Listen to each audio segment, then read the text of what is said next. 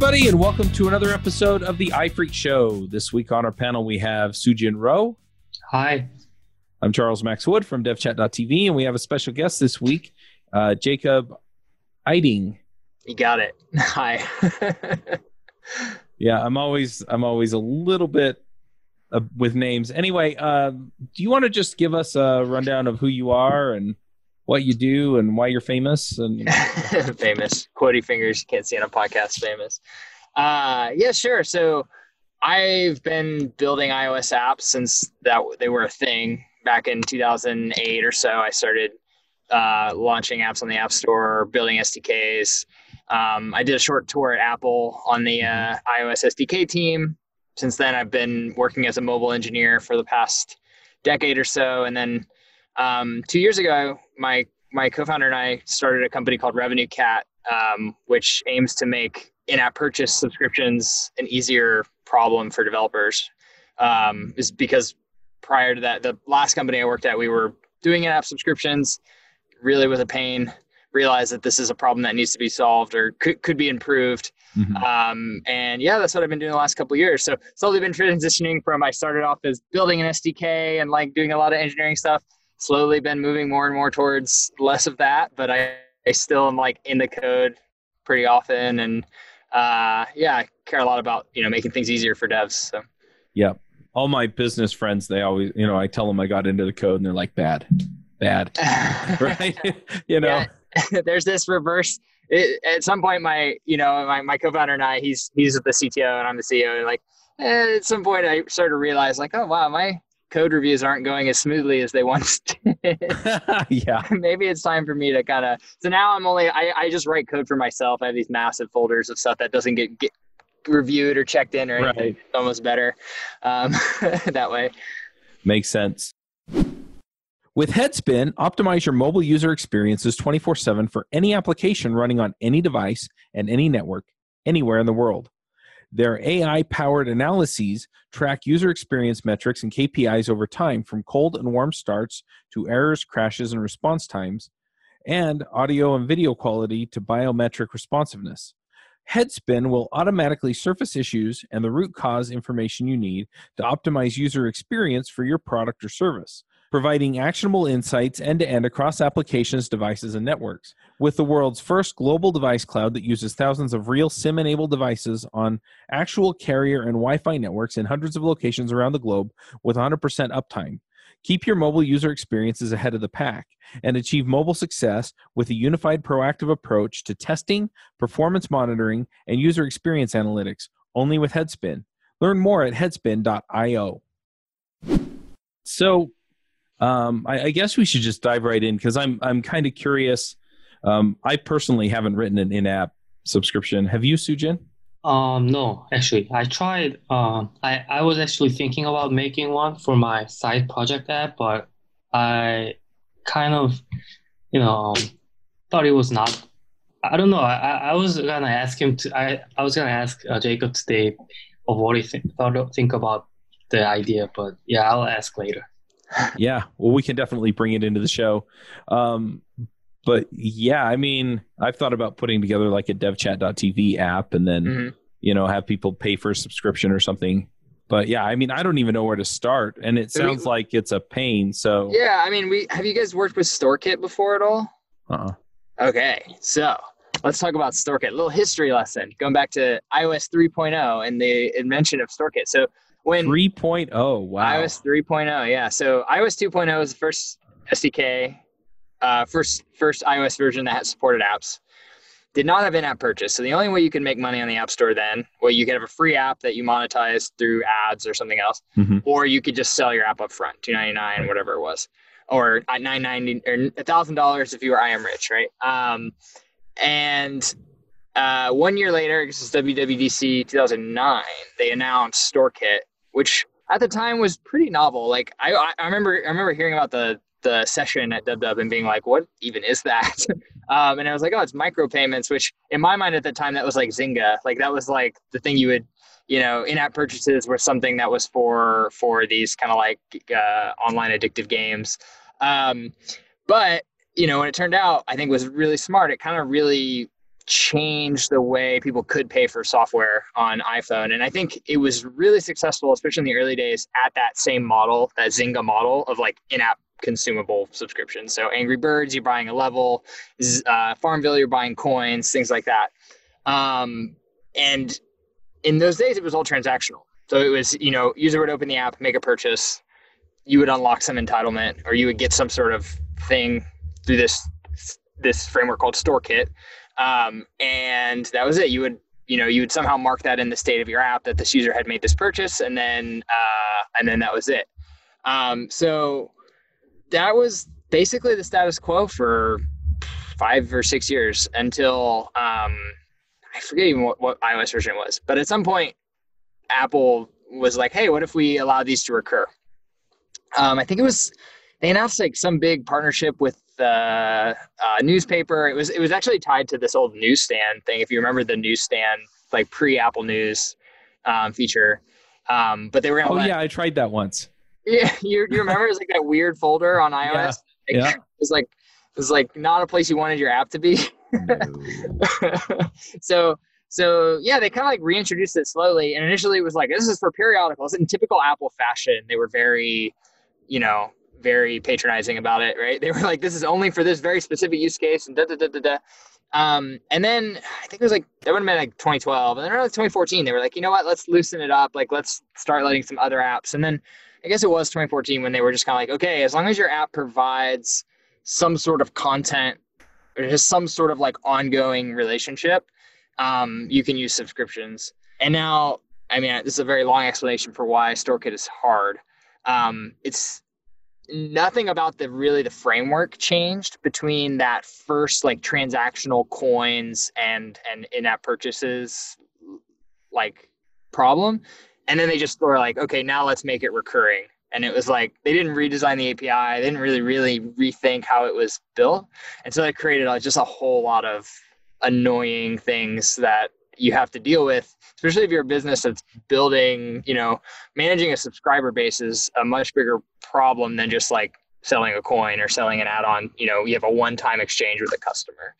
Um, and and and so yeah i mean that's that's sort of the genesis of, of why it's difficult. I'm happy to dive in more. You guys want to talk about about receipts apple verification? What do we want to do i'll go deep. I'll go deep my head already hurts. yeah, I mean, a thousand caveats like about little things and, and and stuff. I mean, at the end of the day, I, I really think it came down to Apple kind of. They had one, you know, they've, they, you know, if you look at iOS and I guess Mac OS and just kind of the entire since NeXTSTEP ecosystem, it's all sort of like legacy code built. Like Apple doesn't often do like total transformations, right? Even iOS was a version of Mac OS it was a version of OS 10 like prepared for a new platform, right? Um, and I think that's sort of what we see in StoreKit now. It's like you have this billing platform which is you know used by for billions of dollars of annual revenue, um, but it was really designed for something else. But you know, and they they have to support such a broad range of clients and customers and apps that they they can't really just like change it overnight, right? So it's I, yeah. I, a lot of respect for them. It's a it's a challenging problem. Yeah, I want to hear Soojin's idea as far as adding subscriptions or something to his app, and then we can kind of talk through that. Oh yeah, sure. So it, it will be like uh, like a consulting session for me. oh, all about it. Let's do yeah. it. Yeah. So like I have I have this uh, app that I've been making small revenue for for about like four years now, four or five years. It's like a really small side project app with uh, with like small user base, nothing like a real business. So not much new users coming in right now, but I have about like 10,000 monthly users for my app.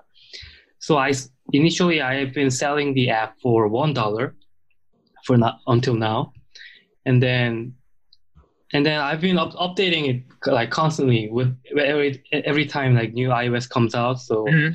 but then like over time, you know, it gets um, kind of, you know, really tiring job. What's, and yeah, what's your incentive, right? Yeah, what's my incentive? Because like it's free, it's free update, and like, yeah. So like I was so last year I with the uh, new update iOS 13, you know, there's new dark mode. There's so much things. So there was a lot of work. So I just thought I had to make some other like revenue, mm-hmm. more revenue. They will incentivize me to like make better apps.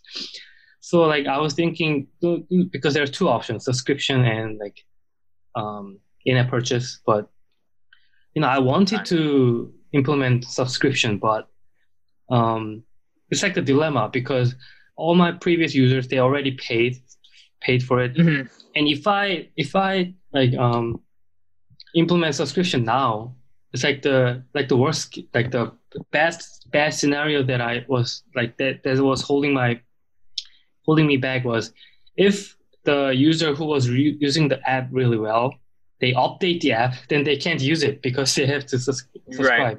Right. Right. But if they don't update, they can still use the previous version of mine. So I, yeah. I thought there was like a tricking the user. So yeah, I mean, so there's actually some technical things you can do to, to, to get around that. So one of the one of the things that the so there's this receipt file. Now we're gonna I'm gonna go drive straight down into StoreKit.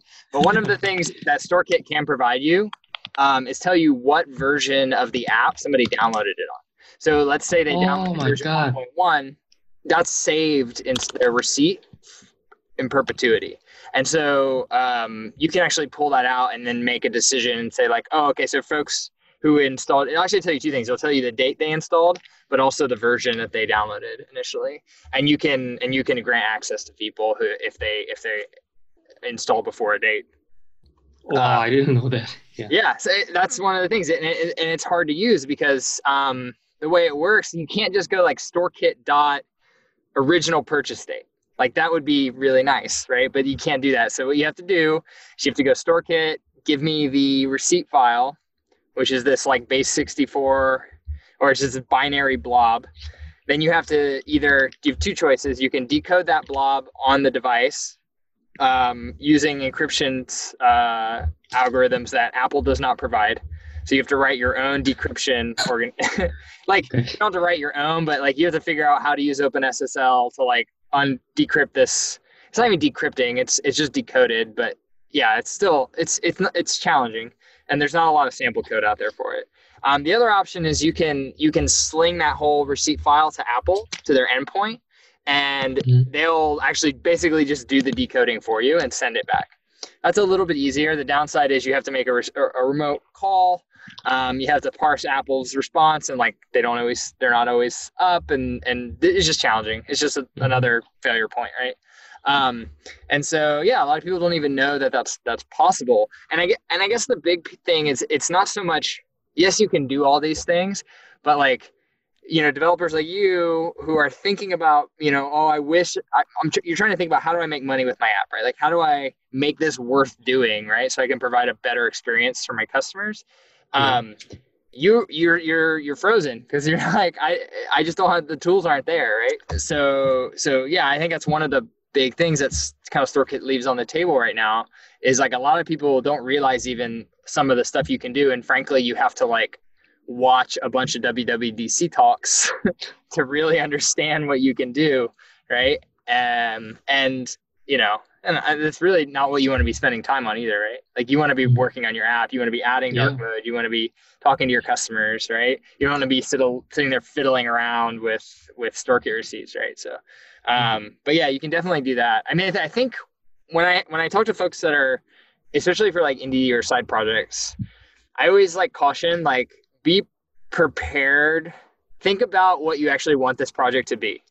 So if you know you say like right now you don't have an incentive to improve it because you don't have subscribers, think about the like flip side of that, which is now you feel like you have to update it because you have subscribers, right? Yeah. That's okay. that's always like that's always like the thing I the thing I caution, you know, side projects on. It's like if you think if you want to be serious about this side project and you want it to improve and you really want to grow it, I think subscriptions are great.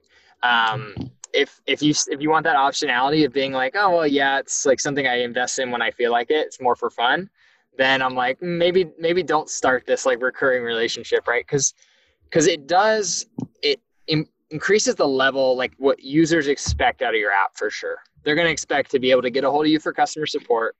They're going to expect to you know have these regular updates. So you know if you're just not feeling it for a quarter or, or a while and you don't update stuff like they might be like hey what the hell you know? Um, and uh, and so yeah it's, it's a it's a balance. It's it's tricky. It's tricky for sure. Yeah. And I never thought about having the pressure to update once I have the subscription on. But I think that's Yeah, a good point. yeah.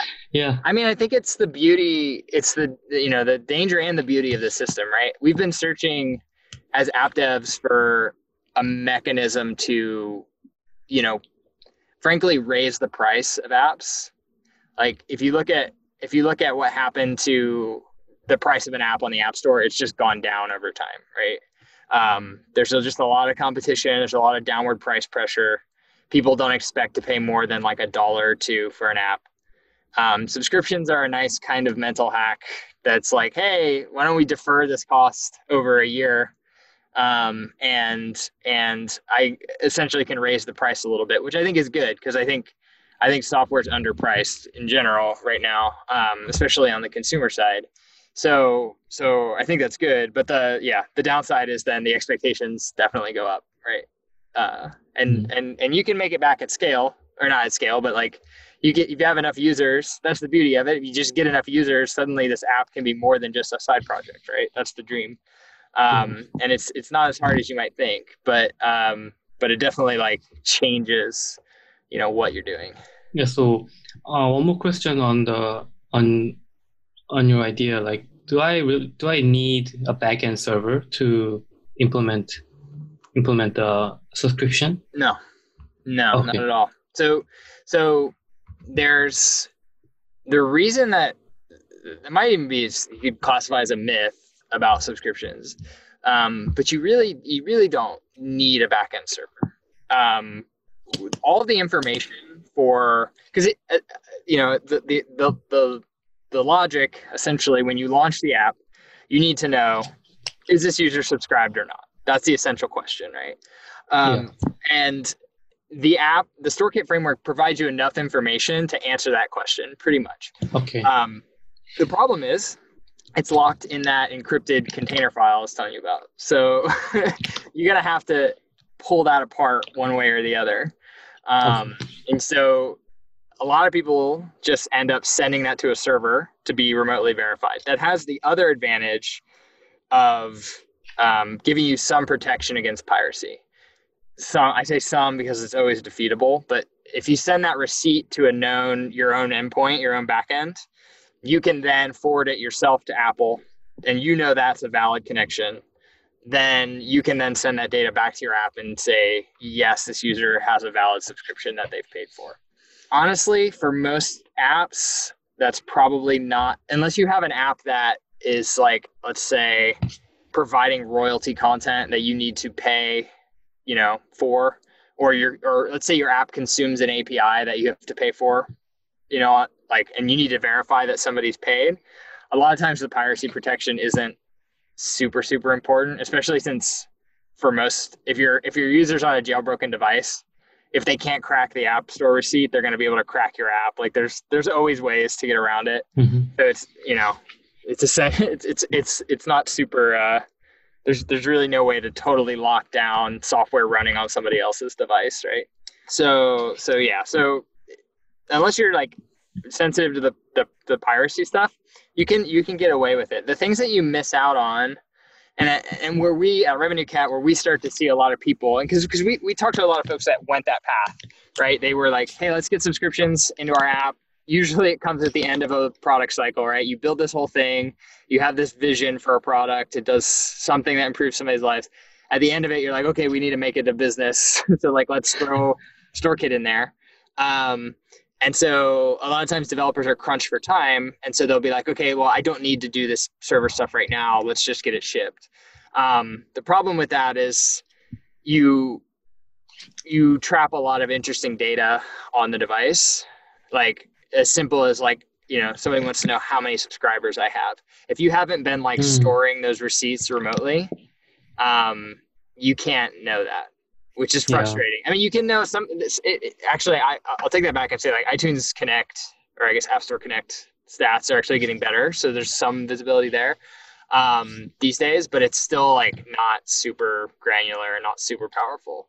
Because the other thing that the receipt will allow you to do is uh, you can repeatedly hit Apple and ask them like, "Hey, has this user renewed the subscription?" Right. Um, and that's that's a, that's a powerful thing to have like control over like in your own environment, right? Because then you can look and see like exactly who's renewing and who's not, and, and things like that. Um, super important for any if you want to do any kind of marketing or understanding if you're especially if you're doing things like user acquisition you know as you scale um, yeah in those cases absolutely necessary to have a server but not in all cases. Oh, okay also also can you make uh, like the billing not not every month like like twice a year or once a year is that possible yeah yeah yeah so they've actually every night Every, I, I think we should get cool. billing down to the meter or uh, down to the second, like they do, like they do your electric bill, right? Booyah!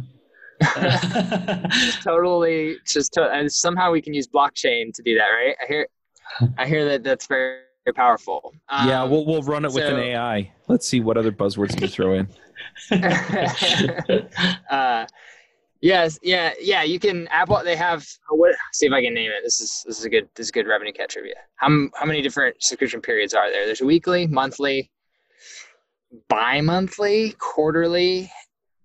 I don't know if there's bi-monthly. You might to check me on that one. Just quarterly, uh, and then six month and annual plans. Okay. So yeah, you they actually have quite a bit of flexibility. And then there's also like you can also do. Man, it's gotten so complicated. It used to just be that like was it. Like those were those were it. Oh, and then free trials. So you could have like a one week free trial mm. and then a mm. one month subscription, or mm. a one month free trial and then a one month subscription. A couple years ago, they added this introductory offers concept. So now you can do things like not just free trials, but you can do like, oh, it's you know half price for the first six months and then X dollars after, or um, you can do how's it like yeah 99 cents for three months and then you know whatever. You can do like a lot more combinations and they have different modes like pay as you go. Oh man i did a big blog post on this at some point and i knew them all at that time but there's like pay as you go pay up front like a lot of flexibility which is opinion. Frankly i think is way more than anybody ever needed or asked for but thanks apple anyway. Um, but th- there's there's a, there's a lot of combinations of stuff you can do now. It's it's it's it's pretty good. I think actually on that side of what the StoreKit ecosystem offers is pretty decent. Um, you know, it's it's pretty. It's not as powerful as something like another billing platform like Stripe or um, Recurly or some of these others where you get a lot of granular control. But it, it's it's not bad. You can usually put together something that you that you you know mm-hmm. want to do. Yeah, I think Apple is really uh, pushing the subscription model on on developers.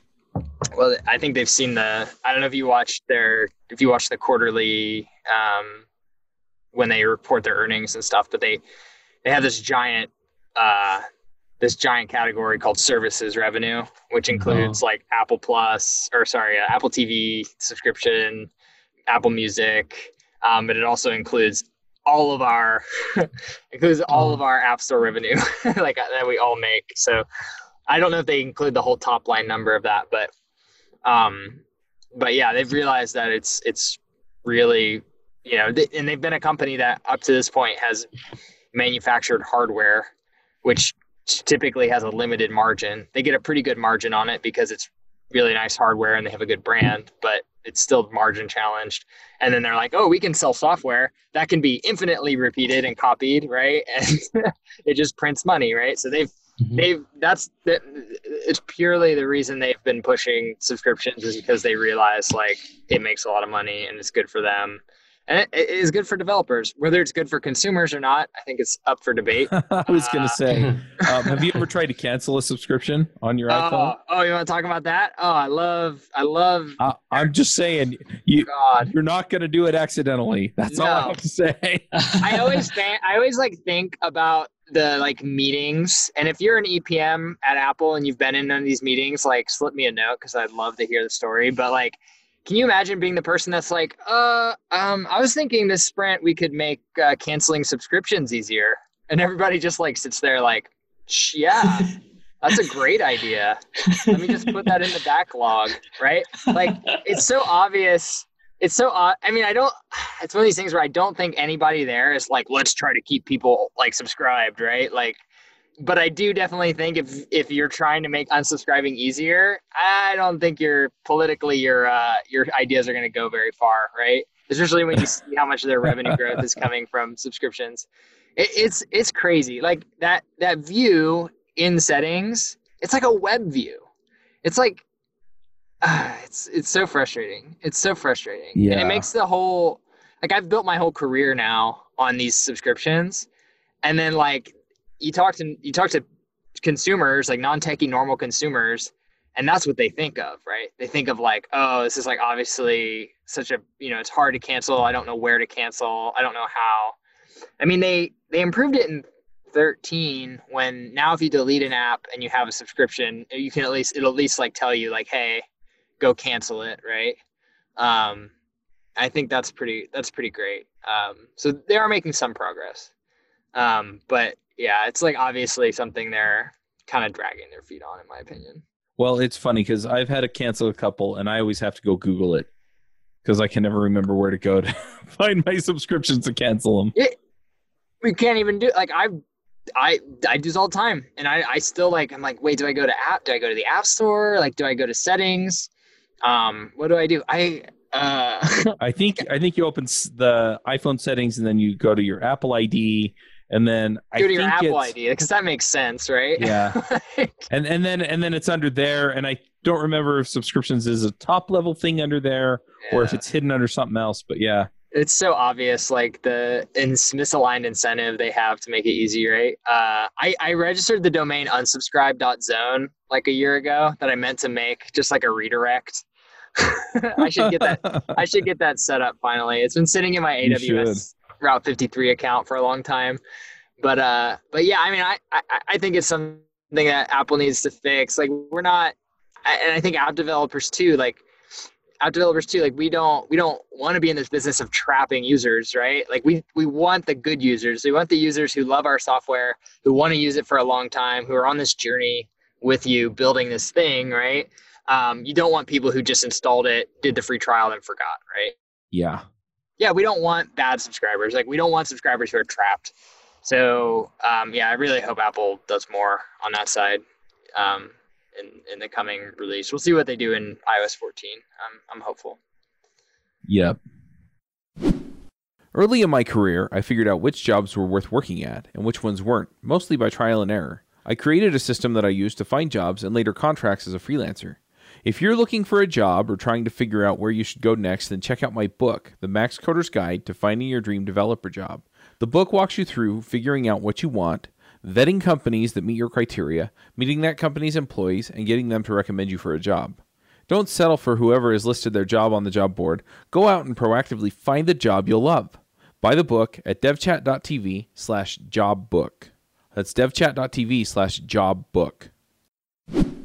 So, uh, what kinds of apps should be looking at subscriptions? Which kind shouldn't, right? Because, uh, I mean, I play some games and they have like, you can get a subscription for like extra features or extra Mhm. resources or whatever every month that I've seen. And then some of them, it's like, you know, do a one off purchase and you get, you know, this thing right away. mm-hmm. Um, but then I've seen all kinds of different apps, and some of them seem like they'd really be set up well for the the more one-off yeah in-app purchase, and some of them would be set up for, hey, maybe you should find a way to do a subscription in this. So how do you make that call?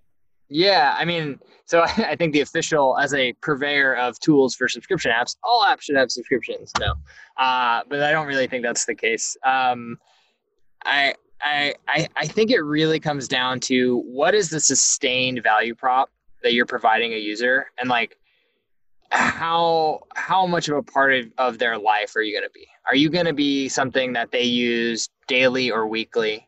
Right? Are you providing continuous value? um, to them? Are you part of their like suite of core apps that they're going to use? Yeah. Then I think absolutely have a subscription. So like, I, I, I honestly think that some of these lifestyle apps are the some of the best examples. So like um, things like uh, like meditation apps that you're using every day, um, weight or uh, not, not weight tracking, but like sometimes some weight tracking, fitness apps in general, I think are really good. Um, I think you know some people would say like, oh, the utility apps don't need it. Like my calculator app doesn't need a subscription. I can probably agree with that if your utility is very light, but there are certainly some utilities that, um, you know, if it's part of your professional or like um, private life every day, like you're going to use like some photo apps. People love certain utilities for photo apps that they use all the time. And I, I can't say that it's not, you know, not a valid use of a subscription in that case. It's really, really is it on a case by case basis. Um, you know, I don't know. I can be, I can get very like, I can get very Ayn Rand on this and just say like, let the market decide, right? Like, if you provide, if you provide a subscription and nobody buys it, like, you know, the, yeah. you know, if it's not a good subscription, nobody will buy it, right? But, um, you know, I think it's, I think going back to Soojin's, what we were talking about, um, you know, I think on the developer side, it is about like what kind of relationship do you want with the consumer? Um, and what how how much do you want to invest in this? As you were saying is like this app should find a way to be a subscription if they want a subscription because right. i definitely see apps that have subscriptions and i'm just like this is just exploitive right? This is this is not you know this is i'm all for raising the price of software but i i don't think this is the right way to do it right right but um but you know i think i think that's on apple in some ways too to get better about um you know what they're you know what they're allowing in and stuff like that. I'm I hesitate to be I hesitate to invite Apple to have more scrutiny into the apps we're making, right? But um, I do think it's on them to kind of curate, you know, stuff a little bit. But um, but but yeah, it's it's it's a it's a tricky call, and um, I think it's going to get. You know, my thesis about this has been price of software is going to go up.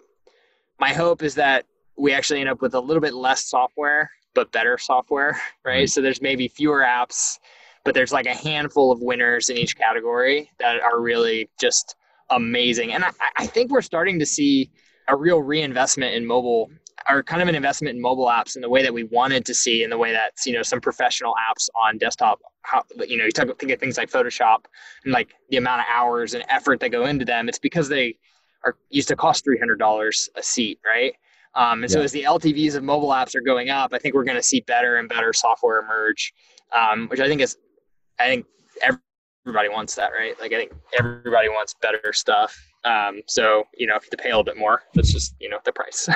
yeah. I'm also a little bit curious about things like Audible is an example that comes to mind, right? Where they they do their subscription outside of the App Store. Mm-hmm. You can buy um, you can buy books on the Audible app if you have credits, but you can't buy them for dollars because they don't want to pay the Apple tax. Yeah. So, do you see people doing that? And is it that much harder to do it that way versus paying the Apple tax and just having it kind of yeah. there for people? It's a good question. So, I think I think the only so back back end explaining the Apple tax a little bit. So, like Apple if you want to sell in-app subscriptions, in-app anything, um, or okay, sorry, if you want to sell anything in your app, if what you're selling is purely, I'm using air quotes here, digital good, meaning it's a book, a, a digital book, or it's like a content in an app, features in an app, or coins in a game, you have to use Apple's StoreKit. That's mm-hmm. their rule. They say like, hey, and, and the reason is because they want to take their 30% cut. They want their cut of the of the action. Um, and so Audible is a good example of somebody who said like, "Hey, I don't want to play this game. I can't." And in some cases, can't give you thirty percent because you know they sell a, a, a book for nine ninety nine. They probably give six ninety nine already to the person uh, and somebody who actually sells audible books this might these numbers might be way off but they give some percentage of that already to the the author or the publisher. And then you know amazon's already probably working in a tight margin. So if they have to like again cut 30% yeah. out of that they're underwater. Um, so their options are raise the price of it on the, the app which is complicated um, to keep track of and just like icky if you're a consumer right and then or they can sell it outside of the app now i think they can get away with the selling outside of the app because they're amazon because yeah, well, they've got a million subscribers that are paying for it one way or the other. Yeah, they've got they've got resources to educate people and to get people off the app into the store. They've got credit cards on file already. They've got a whole distribution infrastructure um, that allows them to do that. One other reason- thing I'm going to throw out there is that I don't think people come to Audible through the app. I think people come Right. to Audible through the web, Right. sign up and pay a subscription, and then it's like, how do I get this? Oh, I need the app. It's a, it- you know, but honestly, that's a that's just a luxury of them being an incumbent, right? Fair enough. Because they came up, they came up kind of before the mobile age. I think you would not so like let's say Audible started today. I think it'd be pretty hard for them to start as like a web thing. I agree. It's just a different world. Like much more consumer behavior happens on mobile. It's great if you're Apple because you're like, I'm gonna I'm gonna take a toll on you know a tax on every piece of commerce that goes over this device. Um, but but but yeah, I mean, Audible has all these entrenched advantages that lets them do that. When I talk to developers who are not Jeff Bezos, which is uh, 100% of the developers I talk to, um, oh, come on. not so lucky. The red Uh, phone in your office. Jeff, baby, what's up? Uh, uh, yeah, uh, I always tell people, I was like, you're you're paying that tax, but you what you're getting in exchange is distribution, legitimacy, in some Mhm. degrees customer service, a, a- a customer base, right.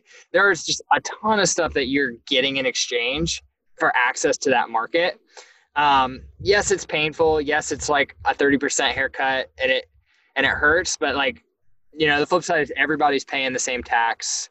Um, and and frankly, like the distribution is good, right? Like you can you can get an app with very little effort. You can be getting thousands of downloads every day, right? If you have a decent app that searches well, and and that's just free. Like you don't have to pay to have that distributed. You don't have to do whatever. Like Apple, you know, Apple did all this legwork of building this store and like building these phones and giving them to a billion people or however many people have iPhones these days, right?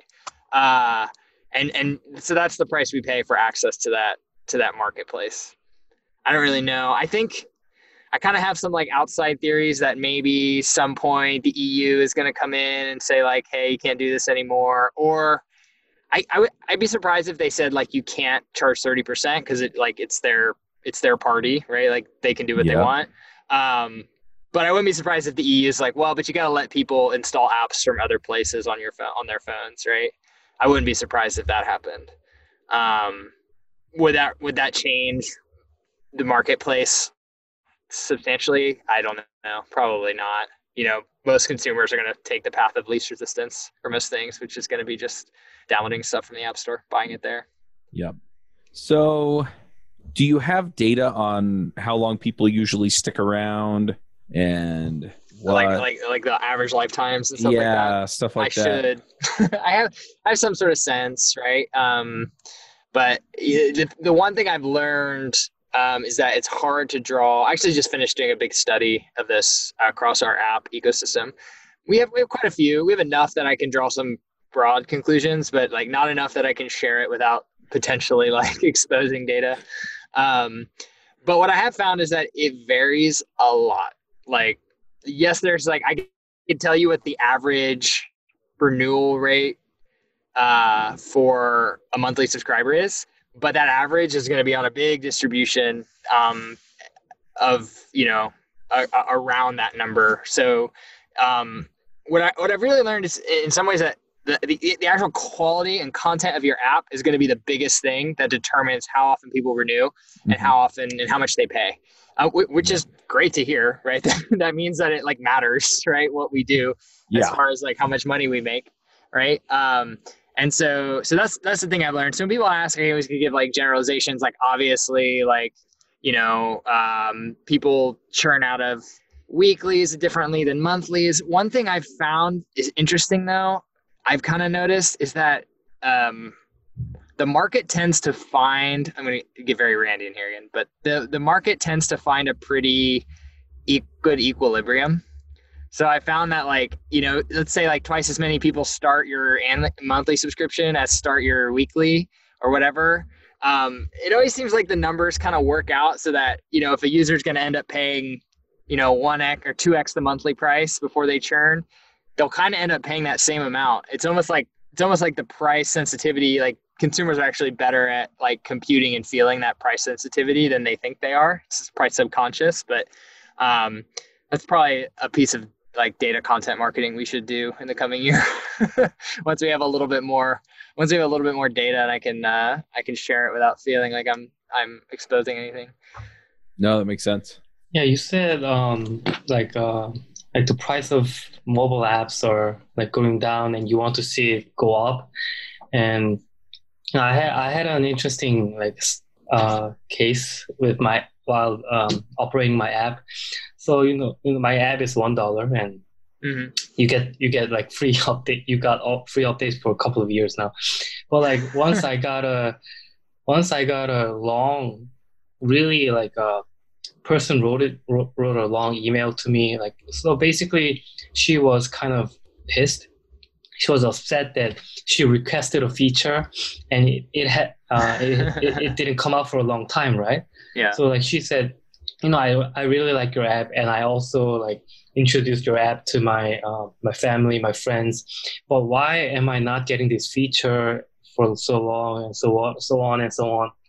So i, I like getting the email so i was also like uh, sh- sh- sh- shook because you know mm-hmm.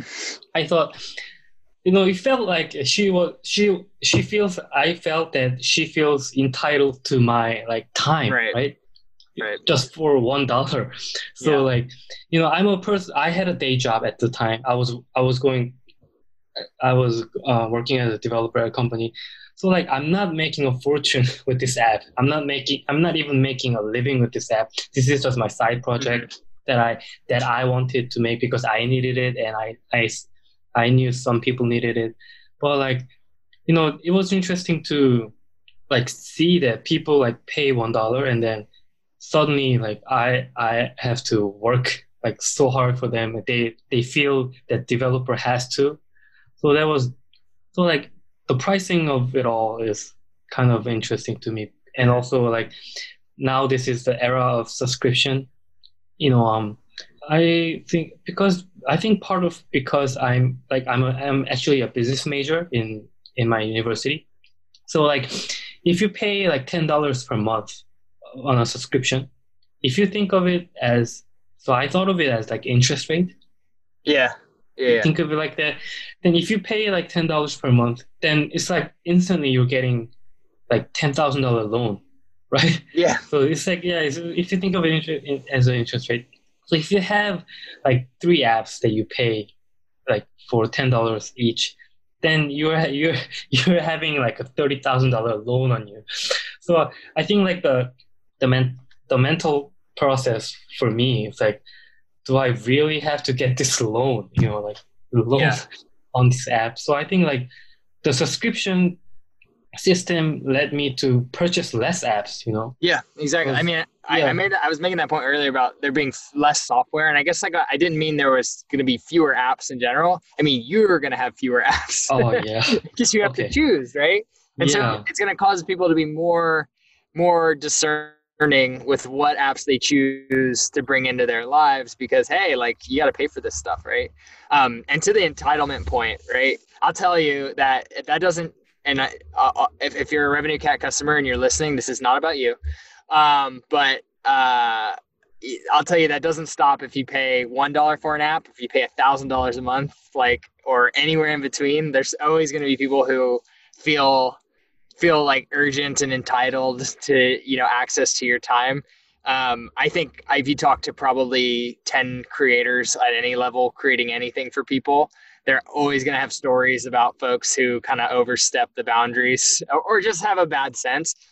In the early days of RevenueCat, I used to let it get to me, right? I would get kind of upset, like you said, or you just like shook, right? You just be like, uh, like I'm trying, like I didn't mean to upset you, right? Yeah. Um, I've learned after seeing it, the first time you see it, it's like, uh, the tenth time you see it, you're like, okay, this it's just Tuesday, right? You learn to just and, and what and what I've learned is like you can diffuse most customer service situations. Like if if you're just effusive and always be grateful. I've gotten myself into trouble when I'm if you try to try to fight with those people, right? Because you're not gonna win. Nobody's gonna win. Somebody's just like apologetic and oh da, da, da, da, da, da. you know I'm trying to do this and we're trying to improve and, da, da, da. You know um, you know it's it's your reputation to lose right? By yeah. by but you know you should also hold your ground right? You should also hold your Yeah. ground and like your time is valuable. And i think that's one thing that as creators like we tend to we tend to self-doubt and just think that like oh our time's not worth it. Oh my app's not worth $10 a month. Oh my you know my my art's not worth it. And you know i think I think it's just something you, you get over. You have to get over over time if you want to Mhm. be, you know, commercially successful, ma- making apps or making anything really. You kind of just have to get over that hump. And Yeah. It was a happy somebody. ending for me, uh, Yeah? luckily, because I yeah. So I calmed myself down and I wrote, you know, um, I have my day job and this is like side project. I'm trying really hard, yeah, and eventually, she, uh, like the customer also replied, like said she was she was sorry and she was Yeah, really apologetic. And she understood have- my situation. yeah. People have people have bad days and they pop off and say things they don't mean. I think so. uh, and uh, you know it happens in work and it happens in customer relationships and yeah i think just trying to always trying to diffuse the situation is, is useful um, that'd be a good podcast too it'd be like a podcast about uh, customer app customer support because i think Yeah. that's a whole that's a Oh, whole yeah. world you know Well, you guys talk about it, but uh, I put out podcasts for free, and I I get some of this.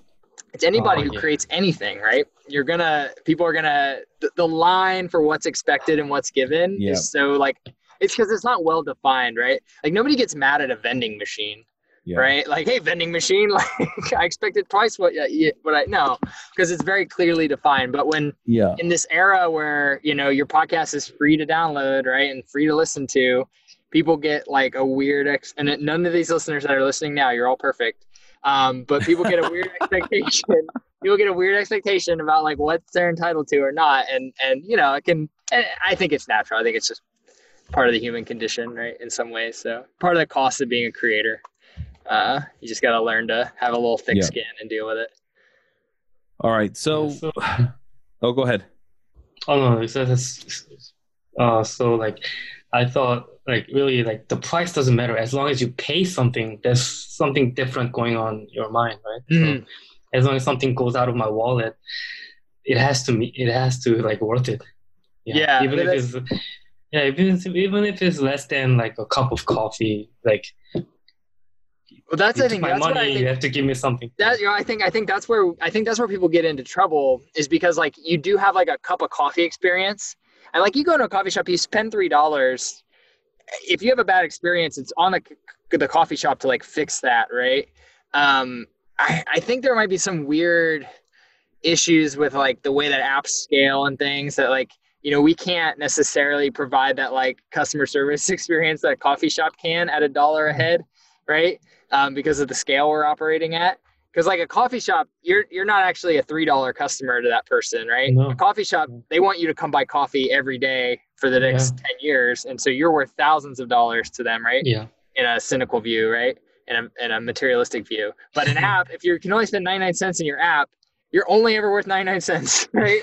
And I'm, I, I- of course, I'm being gro- grossly materialistic here, but like that's just like the incentive, right? Is like I Mm. I can only give you help you for 99 cents worth, right? Enough that you're not going to write me a bad review. Mm. And I think that's where the actual subscription model is better for consumers, even if they don't realize it. And this is sort of maybe being patronizing, but like, um, you know, they're, they're paying a bit more, but it should enable a better experience that's probably better for them, ideally. But, you know, who knows?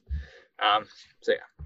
Yeah. Well, and I think there's something behind um how do I put it? Expectation that they have some kind of immediate level of payoff. Whereas at the coffee shop, you show up, you place your order, you go sit while they put, you know, they make whatever you ordered and then they bring it out to you or set it on the counter and you come up and get it and and so the interaction is just different. Yeah. I mean, there's also, I think the average consumer has a much better, can much more easily visualize what it is a barista does. Right. Fair Versus, enough. like, and they can see the person apps. behind the counter. Yeah they're like okay i can imagine and empathize and stuff. And i think with people who make apps it's like i'm not really sure you know and understandably i think uh, in a lot of ways app making and software is still very arcane to a lot of people. Um, and, and so like yeah i think that's also part of the reason we end up with misplaced expectations you know sometimes between customers and developers. Have you heard of Atwood's Law? He says that anything that can be built in JavaScript eventually will be built in JavaScript, and that includes mobile apps. You can build awesome mobile apps and Apple TV and other apps with React Native. Come check us out every week as we talk about some of the ins and outs of building mobile apps with JavaScript and with React on React Native Radio. You can find it at reactnativeradio.com. So I, I guess one thing that I'm wondering is if you could just boil this down to like three or four keys to success in running subscriptions through your app. I mean, what are kind of just the easy wins that it's like if you're going to do a subscription, make sure you do A, B, and C, and you're going to circumvent 80% of the problems. Yeah, maybe some of these. So I can start with like technical, then maybe some business points. So from a technical perspective, I, I, I tell people you don't need a server, but the problem is, is if you start without one, you basically are never going to be able to get that data back. So there is some advantage to like from day one getting your receipts off the device. That can be as simple as just even if you're not using them, just getting them to your server, store them in S3, like a, you know, give a file name with the user ID dot receipt or whatever, like just some super simple storage, but just get them in cold storage in case you ever need them someday. You have them. So I think that's that's that's an important point. Um, from you know the rest of the technical stuff i think you can kind of build on progressively as you go. Like as, as you start with just like hey i just need to make purchases work and like basic renewal tracking. Um, and then i want to add you, you know if you're working with other stakeholders and you're thinking about different offers and things you want to do you're going to be able to build on top of that as long as you have those receipts stored somewhere at least in my opinion. Um, i guess from the technical side that's that just keeps you from closing off doors um, you know, from this from the subscription side, I or from like I guess the business side, um, you know, make sure you're building, make sure you have a clear vision of why this is valuable to people over time, right? Make sure you understand like what is the value prop, not just like, hey, give me money every month. Um, you know, if it is a patronage model where they're just, you know, that's sort of the expectation is that they're helping you offset the cost of providing the service. Make sure you kind of going back to communicating expectations make sure you understand like what and, and you'll have to do that at the paywall right? You'll have to explain to the user like what they're paying for and why it's worth upgrading. Um, but think about that from your perspective. Like is it worth it for you to invest that much in this app? Like what is the future for this app? What is what is my goal right? Um, and then i guess more on the tactical side on the business side when you think about pricing and stuff like that just copy somebody similar to you. just go look at an app that's comparable and just be like, bang. And then whatever you think, and if you have the tendency to be like, I think it should be cheaper, don't do that. Just make it. If, if you're not uncomfortable with how much you're charging, you're not charging enough. is usually my usually my my theory. So you should always, and you'll be surprised. And usually, what happens is you'll get fewer customers, but they'll pay more, and you'll get the same amount of money. And the beauty is it's better because now you just have fewer customers who actually like your product more. One thing I've noticed, especially in SaaS, like selling um, services to companies and B2B stuff, is that the more price sensitive a customer is, they just tend to be less happy because they, they don't. Oh, isn't that true? Yeah, because it took me a while to understand, but they just don't see the value, right? So, and they're communicating that to you in the sense that they don't think it's worth what you're asking, right? And so you already know, like, hey, we're at a, we're at a disconnect here on what I think this, how valuable I think this is, and how valuable you think this is. So like, you're gonna have problems, right? Versus somebody who agrees with your price or even thinks it's cheap, they're always gonna be like, oh, I'm just grateful. I think this product's a steal, right? So those are the customers you like to work with, right? The the, the easy ones, easier ones. Not, yeah, oh. it's the same Another, in freelancing, oh. by the way. Oh yeah, yeah. That's a that's a good example too of like where yeah, you, you really want to, you really don't want to haggle and like, like, yep, nope. Uh, because yeah, you're you you have your idea of value of your time, and probably you have a better sense of like what the costs and structures and how that's going to keep you incentivized. Well, in my in my uh, experience at the App Store, uh, but like I have another opinion, like on the on the price and the volume. So if I, if I because I'm an individual developer, I, my app is not run by a company. So, you know, the volume kind of matters when it can get to the, you know, rankings mm-hmm. because I, I, I, don't spend any money on marketing. So mm-hmm. people like, um, has to find my app on the app store. Yeah. So one, one time I increased my app to $2, but then my sales decreased and then it got out out of the rank ranking, And right? The, the top right? chart. Yeah. Yeah. So I just I, I got scared and I I just like uh, lowered it again, but Yeah. then it got back to the chart. And as long as it gets it's in the chart, like pe- I get my app gets um noticed. My app yeah. is, Yeah. I would say one thing about subscriptions and the freemium, having a free trial of some some generous free trial kind of helps with that because you can Oh. kind of still charge a lot, but have something that allows you to rank organically. But yeah, that's Oh, true. that's cool. So so I so so condition my advice on raising your price about your distribution model, right? So if you're relying on having high rankings and like keep organic down, then you might need to like think about it. But that's that's You the whole reason for out race there the for a bottom, right? second. So oh sorry. Uh uh I was just saying is like condition my advice to raise the price on whether or not you should, you know, think about your distribution and like don't want to totally cut off your distribution, right? So like Yeah. connecting back to what I said earlier, every app is different, every category is different. The quality of your app matters a lot. The quality of like your marketing also matters and just like your app store page and things like that too. So it's a lot to consider. All right. Well, um, we've kind of talked a lot around the ideas involved in subscriptions. Hopefully, we uh, you know don't scare too many people away. But uh, uh, at the same time, I mean, I think there's an opportunity here, and it's it's fairly automatic to get people sign up. Right? You don't have to do as much selling because hopefully they're already using your app. So, um, anyway, it, it sounds like you've got a solution that actually solves a lot of these problems with RevenueCat. We haven't talked a ton about what it is. So, do you want to talk about just how it solves some of these issues if somebody wants to check it out? Yeah, I mean, so I mean, RevenueCat was really just born out of code. I think that most subscription apps past a certain scale are going to have to write anyway. Um, it really is not that different than you know. I always tell people it's not rocket surgery. Like we we take we just like take a lot of like the yak shavy stuff that some of the stuff I've been talking about today, but other other stuff like we provide two parts. It's like an SDK that wraps StoreKit and and and smooths out some of those things we were talking about earlier um, but then also connects it with our server API where we collect the receipts. Um, but that's where the real magic happens is that we take the receipts, we decrypt them, um, we store them in like a usable format that can be used for analytics and events and um, all kinds of interesting stuff like customer support. You'll be able to see which subscribers have renewed and just just we extract all the data we can from the receipts and give it to you in a format that you can use to, to power other things. Um, so yeah, it's not, you know, I don't, it's not like, it's not like it's totally, uh, you know, Nikolai Tesla over here inventing stuff, but, um, but yeah, it was, it was just built, it was just built as what I always felt was like the missing layer on in-app purchases and especially in-app subscriptions.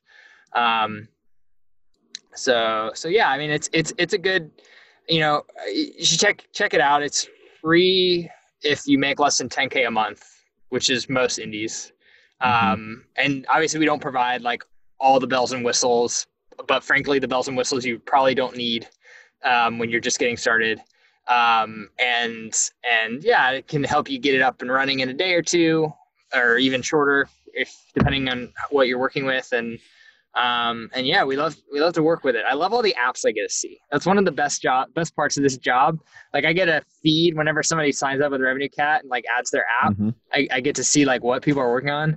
Just like there are so many niches. It's amazing to Oh, yeah. see like how the mobile space and like apps have just like filled every possible niche. Um, and and and they keep there's keep new ones every every month. I'm always like that's a new thing. I didn't realize even you know uh, even was a thing. so um, yeah, I love it. I love to see see more developers using our stuff. Nice. All right. Well, if if that's all we've got, um, let's go ahead and let's do some picks. Oh, I got a pick. Before we do that, um, if people want to just connect with you and ask you questions about subscriptions, is there a good place to do that? Um, yeah, I'm always always happy to engage on Twitter, which is at J Eiting, J E I T I N G. Um, but otherwise, too, it's um, you know I'm always hanging out on RevenueCat. So if you hit one of the contact forms there, you'll you'll get a hold of, if not me, probably somebody who actually knows more than I do, which is cool that I, there's people here that that that do that now. So I'm kind of obsoleting myself, which is great.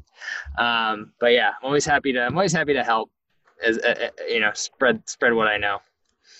Nice. Right, you said you had some picks. Go for it. Oh, okay. So uh, this is totally unrelated to anything in app subscriptions, maybe even uh, unrelated to iOS, but uh, it is computer stuff. So uh, it's this site called Observable HQ. Um, do you guys know D3.js? Mm-hmm. It's like this visualization library. New York Times uses it for all their really cool uh, data visualization stuff. Um, I've been wanting to play with it for a long time because I think it's it's pretty powerful and you can embed it in the web. And um, I'm working on like a new data visualization project for RevenueCat. Um, and I was like, I need it's like I just need like a sandbox where I can play with data and and and and and charts and like and just kind of mess around and like I don't want to set up a I was like looking at the D3 tutorials and it was like npm da, da, da. i'm like oh no like please no uh, and so i found this site um, and if you've ever used uh, Jupyter notebooks is like a thing on Python that's kind of similar, but it's like a, an interactive code environment where you can import anything from like the JavaScript npm repos, um, and you can load D3 or CSVs and essentially like do experimentation with um, visualizations in the browser as these like notebooks. Um, now the cool thing is, it's so like let's say you it's it's all declarative and i think it's the right word declarative and it's like functional it's almost like combine or like if you've used some of the like functional reactive programming concepts um, so like you know in a notebook you can define like hey load this csv to this object and then further down in your code you might have like a um, you might have like a uh, chart that pulls in that csv and renders it um, the cool thing is is like when when you make changes in that first code block way up the top it will just automatically update everything um, so it's really neat. I found a way to like load CSV from a Google Doc. So now, now I start to see like a Google Doc, I can like add data to a Google Doc, and then it updates all these like visualizations I'm experimenting with, um, which is really cool. I just thought it was a really neat tool. Uh, somebody I asked for visualization sandboxes on Twitter a couple weeks ago, and somebody sent this to me. And I, I thought I thought it was pretty neat. I also noticed it was on Hacker News today, so I'm uh, just a little bit ahead of the curve. Just there you go. awesome. All right, Soojin, what are your picks? Uh, yes, my my pick uh, is is kind of boring, but it's Zoom uh, for video conferencing. So the past in the past week, uh, because of the outbreak of you know coronavirus in Asia, many people are um, working from home, including myself, and like this even we're on it right now, right?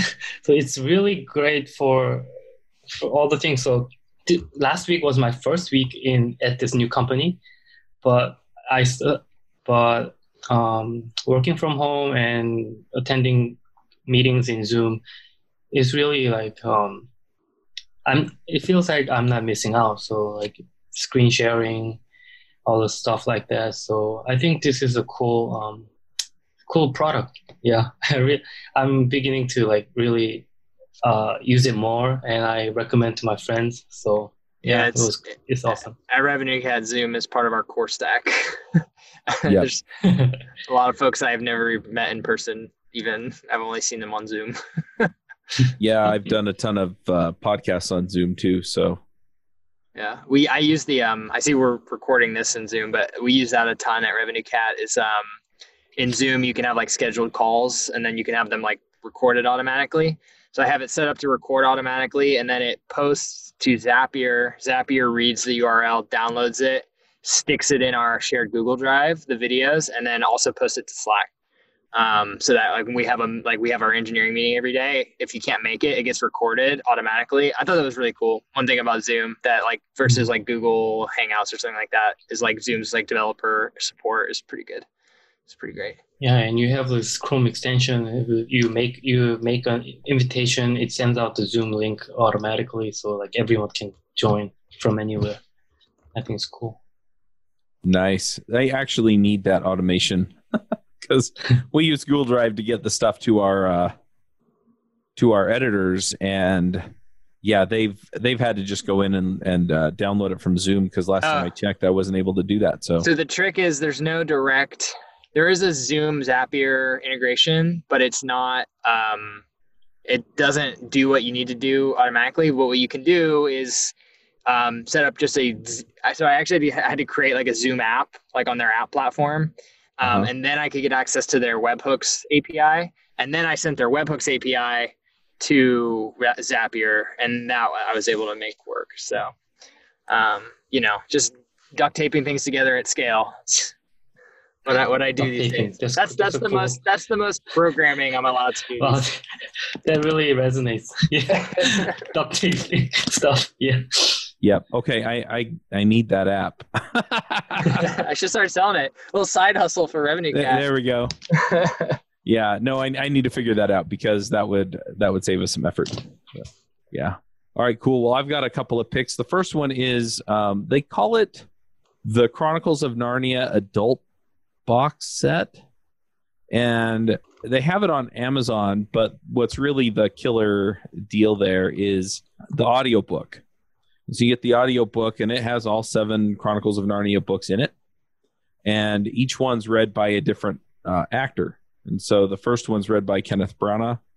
Uh, the last one's read by Patrick Stewart. Uh, I'm just I'm I'm really excited for that one. Reading uh, or listening to the Last Battle read by Captain Picard. But anyway, um, so yeah, I'm I'm super excited to dive into that, and so I'm going to pick that, and I'll put a link to that in the show notes. Um, one other thing that uh, I'm going to just shout out about, and Soojin kind of talked about this a little bit, is I'm seeing a lot of people tweeting, talking, uh, etc., about coronavirus, COVID 19, whatever you're going to call it.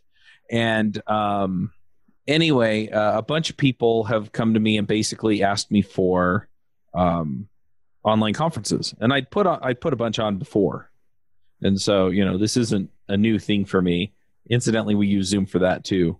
Um, we also used another uh, app, and I'm trying to remember what it's called before, but they they had weird issues. I'm sure they figured them out by now. It's been a few years, but anyway, um, so we're going to put on some online conferences. So if you go to devchat.tv slash conferences, you can check those out. Um, I'll probably have a Swift one or iOS one.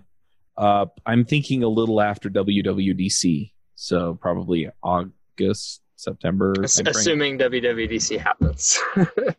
yeah. Well, that's the thing that I'm seeing is that, um, and, and it's interesting to watch the news on it because, um, at least in the US, like some people are putting forward that, you know, we're going to see a whole bunch of people get wiped out by coronavirus.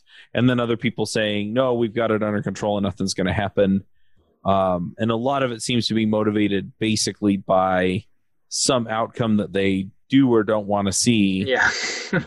and so I don't know exactly what to believe. I don't know what the long term outcome of this is going to be or whether it's just going to you know may, maybe it'll just wind up having everybody freaked out for a few months and then nothing at least in the us yeah. major happens or it could come blow through here and you know you have a 1% or 2% mortality rate from it i don't know be pretty bad. I uh, I kind of think we're seeing it in the conference space because secretly a lot of people don't want to do conferences anyway, and so they're like, "Oh, we have an excuse now."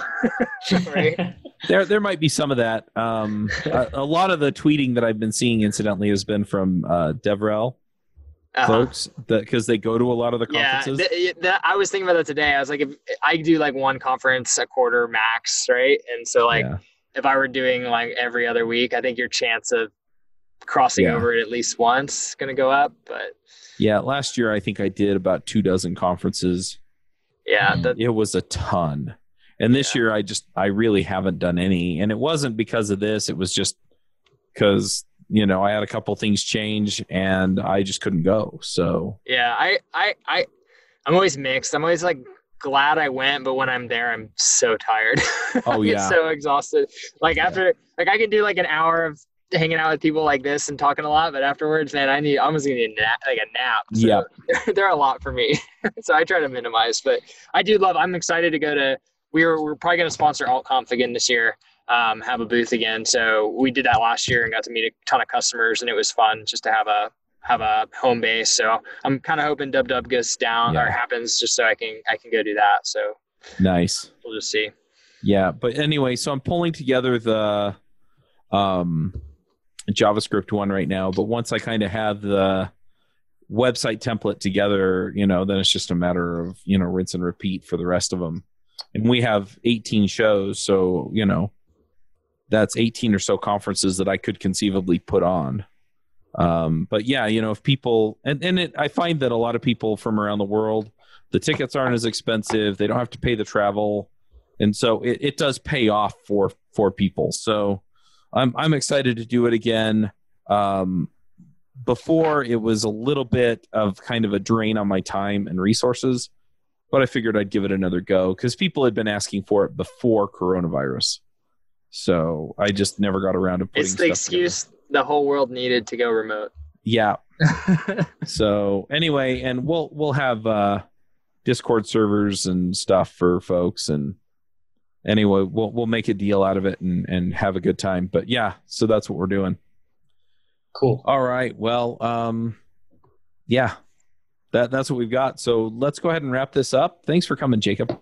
Hey, it was a pleasure. Um, I was excited. I think we talked about some topics I didn't I, I didn't know quite which way we'd go, but I think we covered some uh, interesting stuff. So I appreciate the opportunity. We never do. It's always a fun conversation. and I'm glad I'm glad Soojin got all of his questions answered. Yeah, super good. Yeah. I always love a good case study.